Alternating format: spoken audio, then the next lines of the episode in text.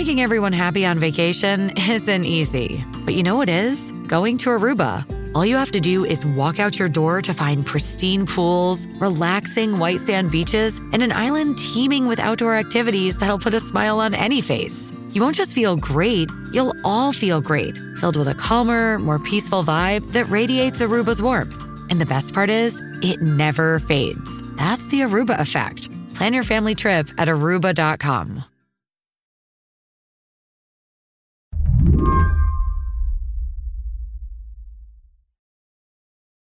There's something strange going on right now in the way Republicans talk about people who are LGBTQ.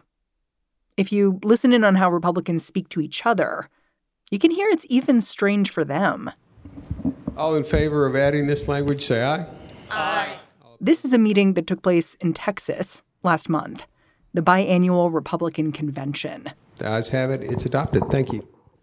The people in this room are writing up their party platform, going through a document that's projected on a big screen. Someone's about to add a little new language, about a thousand lines in. Um, I want to add the following short sentence Homosexuality is an abnormal lifestyle choice, period. As you can probably imagine, not everyone is in favor of this change. Uh, anybody want to speak against? Mr. Vaughn? I know you're all surprised, right? Look, I have not spoken against any other. These Jason Vaughn is gay. He's from Houston, and he is pissed. But dropping this on this this committee right now, after these things have been so hard fought, after honestly something I deeply disagree with. It's it's harmful. It's hurting. I was called a pedophile outside. Somebody come, somebody screamed pedophile at me because I'm a gay man. I am I'm a member of this committee. I was unanimous. I'm sorry, I shouldn't get this emotional. I'm a member of this committee. I have been committed to this party. I have block walked every weekend. Listening to Jason Vaughn's shock is a decent reminder of how quickly mainstream republicanism is moving here. Debating how normal he is feels retro to Jason. Feels retro to me too. Uh, we legalized gay marriage not that long ago. It just seems it was whiplash to me. Yeah, I think whiplash is exactly the right word. It's whiplash, it's backlash. Sam Ames is the director of advocacy and governmental affairs at the Trevor Project. LGBTQ people and youth in particular have seen an enormous amount of progress in recent years. Um, and when I say progress, I mean in the in the legal realm, in the policy realm. We have gotten state protections, government protections like we never have before. That said, progress is never a straight line. It is never linear. Um, we always go back and forth, and often it's the moments after we take the big leaps forward that we see the hardest backlash. And I think that is what we're seeing right now. Sam says what happened at this Republican convention, you could look at it as a case of Texas being Texas. After all, eight years ago, this same convention wrote a platform expressing support for conversion therapy that would encourage gay kids to become straight. But what made this meeting different is that it capped off a year in which hundreds of pieces of anti gay and especially anti trans legislation have been introduced around the country. So, this new platform, it seemed to indicate how far some Republicans are willing to go. Reportedly, when a delegate objected to language calling homosexuality deviant, he said, We are the Republican Party of Texas, not the Westboro Baptist Church. And then his motion was rejected. Texas is sort of like like California in some ways. It often acts as sort of a laboratory um, when it comes to state policy. And then I think the other thing that you're picking up on that is really true is that there is a rise in extremism in this country right now. And Sam says this kind of extremism, it's having a real-world impact. Today on the show, as anti-gay and anti-trans politics become more mainstream, the Trevor Project has a unique point of view. They run a hotline where queer kids are talking about how Republican rhetoric is meeting reality. I'm Mary Harris. You're listening to What Next? Stick around.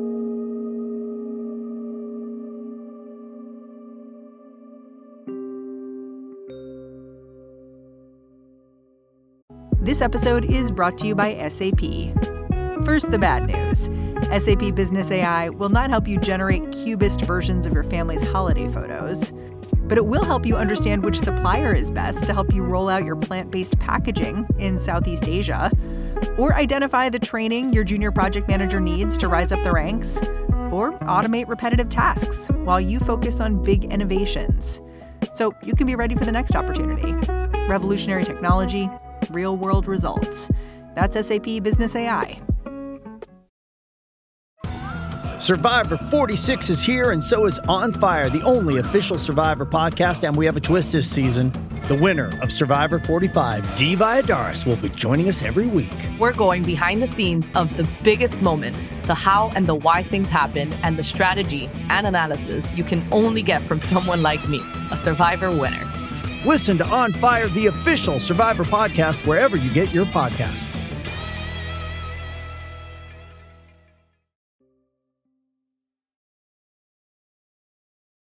Sam, can you just explain a little bit for someone who may not know what the Trevor Project does? So, the Trevor Project is the world's largest mental health and suicide prevention organization for LGBTQ youth. We do a number of things. We have 24 7 crisis services, they operate 365 days a year. We have a hotline that young people can call. We have text lines. We have something called Trevor Space, which is a social media platform for young LGBTQ people to connect with one another and get support.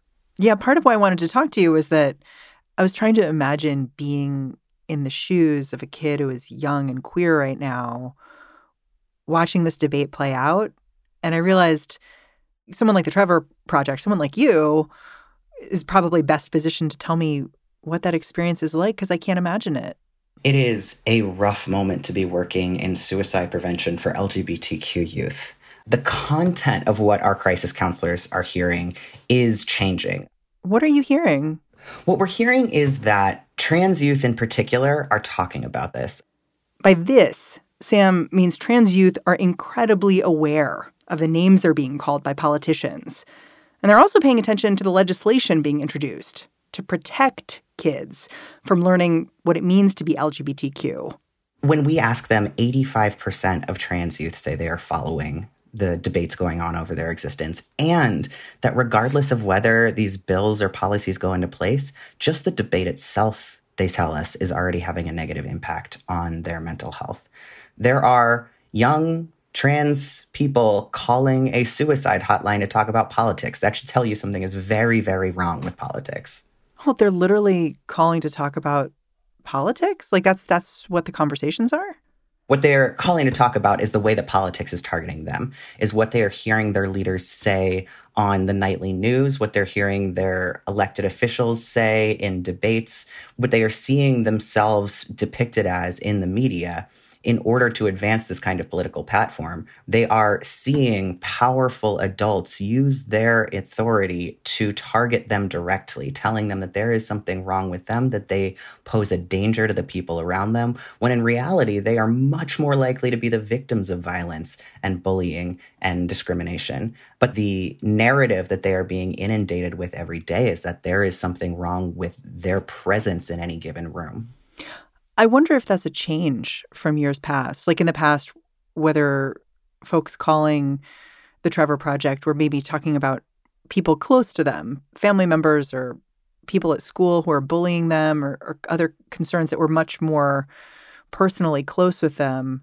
But now they're concerned about something more global and political. I mean, I think that what is political is personal. We've been talking about bullying for a number of years, as well we should, as something that largely takes place in the halls of a high school. The problem is the bullies right now are in the halls of Congress. We're talking about the same ideology, the same thinking, the same even tactics. What's happening is that it's not just in the halls of a high school anymore. And the bullying that's taking place in the halls of a high school has permission from the halls of Congress, right? They are reenacting what they are seeing. I will quote the prophet Stephen Sondheim here and say, Children will listen. They listen to what their leaders are saying and what feels like it's okay to do to the people around them. Sam says it is Texas that is sending some of the most damaging messaging to queer youth and those who support them. while other places are controlling which kids can compete in sports or what kind of health care trans kids can get. Texas took things a step further when earlier this year, Governor Greg Abbott created a pathway for trans kids and their families to be investigated by Child Protective Services.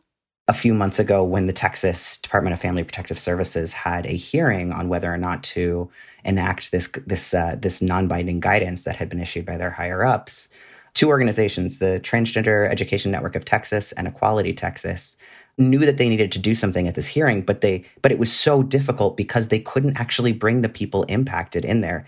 They got 72 cisgender allies to come in and read the testimony anonymously of a young person or their parent who couldn't be there to that day. And every single one started the same way. Everyone started with I'm reading the testimony of someone who is too terrified to be here. And there is something to that, right? We, the people who are most impacted by this right now, particularly in Texas, are risking the most by trying to protect themselves and the people around them. No other state has done what Texas did, right? With this order for child protective services, or did they and I missed it? No, no, they have not. And I want to say that Texas didn't do it either, really. um, what happened was uh, Ken Paxton, the attorney general, issued some guidance that came right before Abbott's. It, the timing is really noticeable for reasons I think we should get into. It was right before the primary election. Yeah, exactly. Uh, he was on a runoff in a runoff election with George P. Bush. He was also under indictment for fraud and being sued by the state bar. He initial uh, issued that guidance. Then Governor Abbott sort of like brought it into a little more powerful of a house, claiming that it was binding. The ACLU and Lambda Legal sued to enjoin it.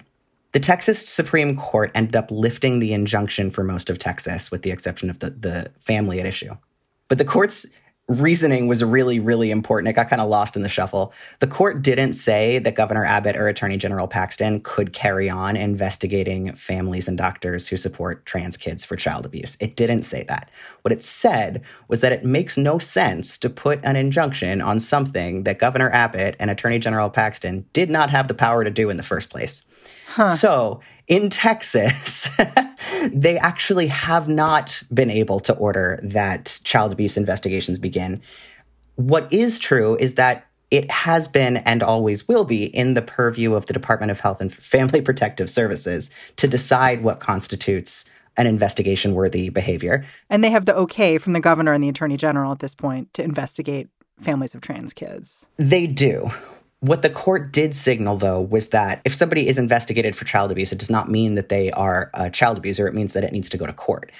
The Texas Supreme Court signaled pretty clearly that courts were not going to take those uh, cases seriously. Now, it doesn't undo the harm, right? There are a lot of confused bureaucrats and social workers now in the Department of Family Protective Services who are doing what they can to figure out what the clearest order is. It is really possible that they may institute an investigation into someone. But I want to say, that does not mean that that investigation is lawful. If somebody does come knocking, trying to investigate someone for child abuse just for supporting their trans kid or their trans patient, the uh, U.S. Department of Health and Human Services has an Office of Civil Rights where you can report that um, as something that is unlawful that has happened to you. God, it just creates so much chaos, though. It creates chaos. And the thing is, they know chaos works in their favor. We saw in the days between the court decisions, uh, Attorney General Paxton kept going on Twitter. he kept going on Twitter and he kept saying, no, no, the court decision isn't really binding. And here's why investigations continue, investigations continue. He knows that chaos works in his favor because at the end of the day, these are well meaning social workers and bureaucrats just trying to follow the clearest order. And when there's a lot of chaos and confusion, it matters as much what people believe as what is true. So no, Texas doesn't really have the authority to prosecute people for child abuse and convict them and, and, take their kids away. They, they do not legally have that authority. In practice, there are things that can be just as dangerous. We'll be right back.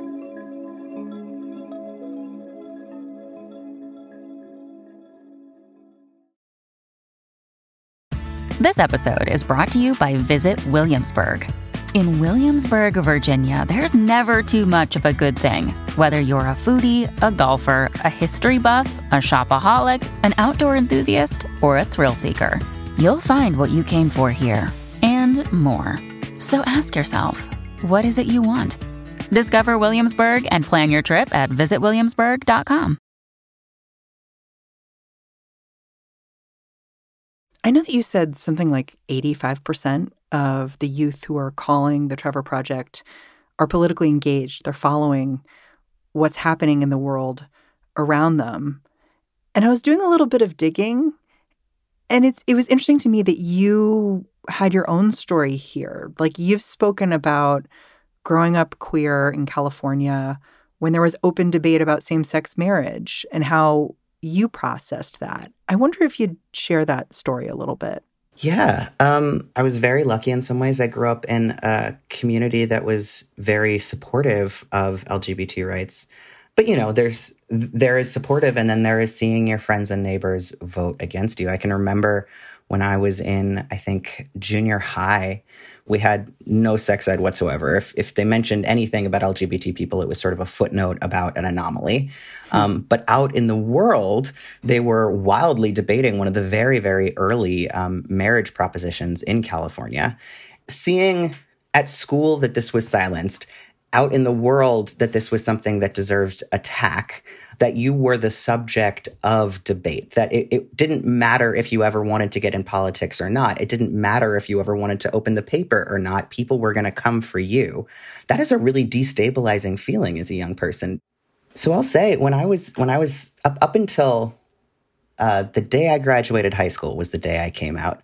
Um, the literal day, uh, as soon as it was safe. So it, it still didn't feel safe while I was there.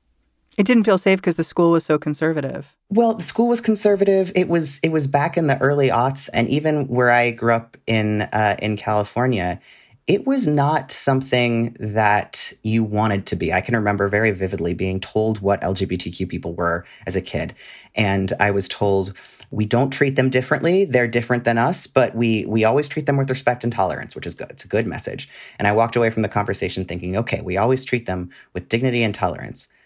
God, I hope I'm not that. So we, we we had we had some work to do on what it means to actually embrace people rather than just tolerate them, right? But I also I was I was lucky enough to be raised around a lot of theater kids. I was surrounded by this group of people who was constantly inventing and reinventing and reinventing ways to be. I know that we talk a lot right now in the discourse about how there are all of these words and there's new nomenclature and it's all very confusing and why can't we just go back to the days when there were when there was less of a vocabulary lesson and what I always say is that I, I, have the luxury of having been raised on Shakespeare. Shakespeare invented over 1,700 new words. We've invented maybe 15, and we've invented words to describe what has always been. Yeah. To me, it felt like there was this moment when the conversation around LGBTQ issues shifted a bit. And to me, it was around 2010 when the It Gets Better campaign started, this viral video campaign where people started talking about their experiences as teenagers and how things got better when they got older. My name is Perez. You may know me from my website, perezhilton.com. Hi, this is Janet Jackson. Hi, this is Stephen Colbert. And this video is directed and made with love for those of you who are gay, lesbian, bisexual, transgender. And for a lot of kids, the sense of being alone or apart, I know it can just wear on you. I know how you feel. And there is help out there, and you can find support in your community. Because it gets better. People get nicer too. You should be alive to see it. Do you remember that moment? Was it did it stand out to you too? Oh, absolutely. I remember that campaign very well. I think it was such a moment in history, such a, a powerful thing to say. And the truth is, it does get better or or maybe you get better right? Uh, i think we have a lot of changing ways in which these attacks are coming and they fall differently on different people right? At, at the time a lot of those videos were geared toward young gay white men. And for them it has gotten significantly better than it has for say a young trans girl of color who was who was growing up at the same time. Yeah. Also while it gets better, it's not linear. We are seeing backlash right now because it did get better and it will get better. And also it's going to get worse sometimes. And and so much of this work is making sure that we are able to withstand that and that the people who we are protecting right now are we able to withstand that. I want to just say because I try to say it at every opportunity. we are going to win this. The question is not whether we are going to win. Trans youth are going to be protected. We are going to get past this attack on them. The question isn't whether we're going to win. The question is how many of these young trans people are going to live to see the way that we do.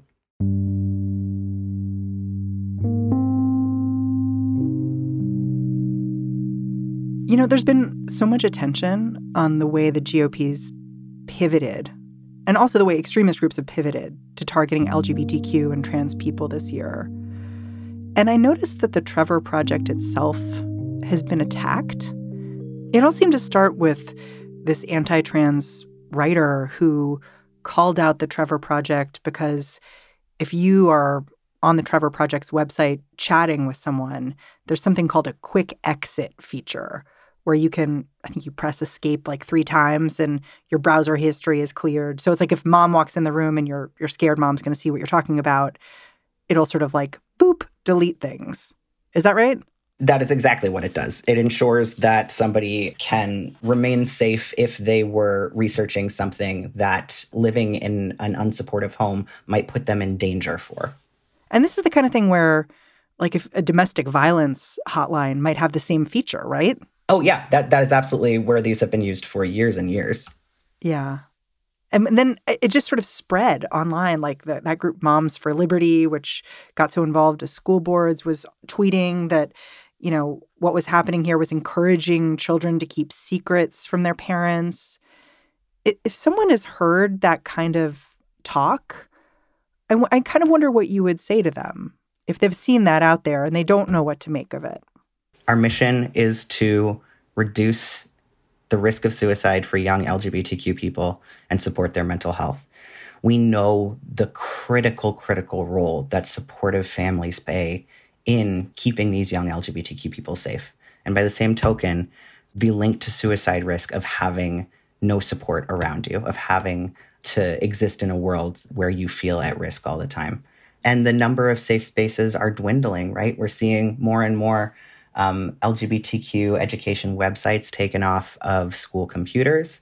We're seeing more and more of these policies include this little devious clause that forces teachers and school staff who a young person comes out to to then out them to their legal guardians, whether they're likely to be supportive or not, whether that could place them in danger or not. We're seeing this dwindling of safe spaces. And I think that what probably we can all agree on on this earth is that young people deserve safe spaces where they can feel like they aren't going to be attacked for being who they are. And the more of those that we can provide them, um, the safer they're going to be. I wonder if I could do one more thing with you, which is you are the director of governmental affairs for the Trevor Project. So it's kind of your job to walk into state legislatures that might not be very open to what you have to say and talk to them about the kids you're meeting, and maybe even introduce them to some of those kids. Can you take me inside that work over the last year and like what it's been like? Ooh, yes, absolutely. It's hard right now. And and I want to say not just because of these policies. I actually think that the the lawmakers pushing these policies are in the minority. There are a lot more lawmakers with questions. What I see over and over is that most people actually do want to be good on these issues. They just need their questions answered. You know, Governor Cox in Utah, when he vetoed their anti-trans bill, he's a Republican and he he got up and said, This was hard for me. I had to come through some learning with this. And through tears, he talked about the impact of having this group of young trans people in his office talking to him these kids are they're just trying to stay alive and and I, and I hope that there will be enough grace in in our state to to find um, to find a, a better solution. I, I, don't understand all of this. I, I, I don't, but but uh, I'm I'm trying to to understand more. Um, I'm trying to, to to listen and and learn, and uh, and again trying to help kids figure out who they are and and keep them alive.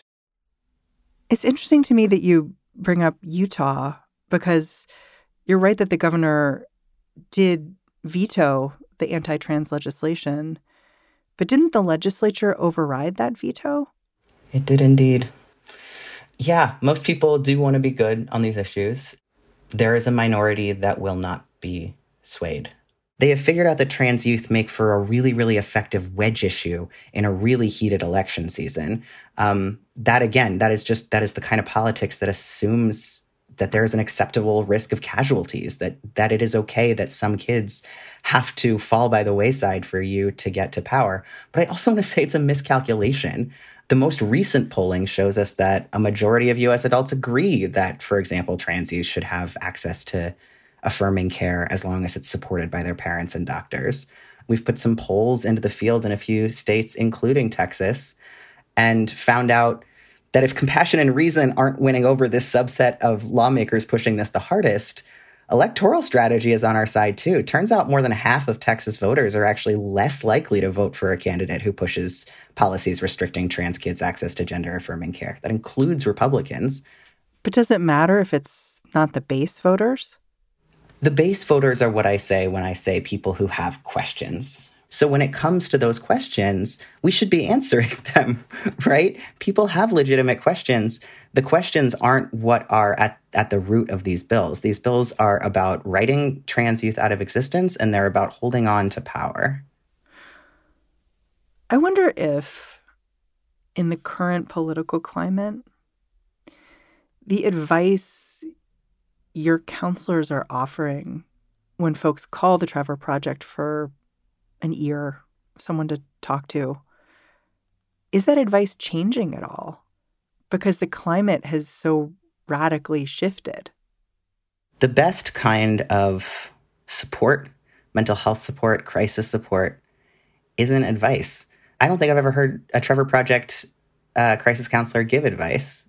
Our, our role is to be there and listen, to remind people that they have support, that they are loved for who they are, that they have more people around them than they probably think they do. They have more control over their own life than they probably think they do. And to be an ear, not a megaphone. What is becoming clearer and clearer as these fights go on is that young people don't need us to tell them what to do. They are showing up at the state houses, they are coming to hearings. I would not advocate them skipping school to do this, but they are skipping school to do this, and it's got to be a great civics lesson. They are showing us that they are our next generation of leaders, and they don't need someone telling them what to do. What they need is for us to listen to who they are and what they have to say. Sam, I'm really grateful for your time. Thanks for joining me. Thank you so much for having me. It's been great talking. Sam Ames is a civil rights attorney and the director of advocacy and government affairs at the Trevor Project. And that's the show. What Next is produced by Elena Schwartz, Carmel Delshad, and Mary Wilson. We got a little help this week from Anna Rubinova. We are led by Alicia Montgomery and Joanne Levine. And I'm Mary Harris. You can go track me down on Twitter, say hello, see what kind of TV I'm watching. I'm at Mary's desk. All right. Thanks for listening. I'll talk to you tomorrow.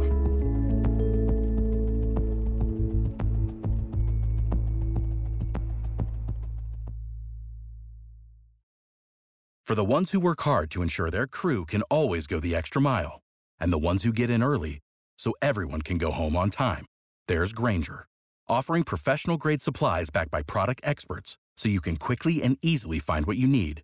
Plus, you can count on access to a committed team ready to go the extra mile for you. Call, clickgrainger.com, or just stop by. Grainger, for the ones who get it done.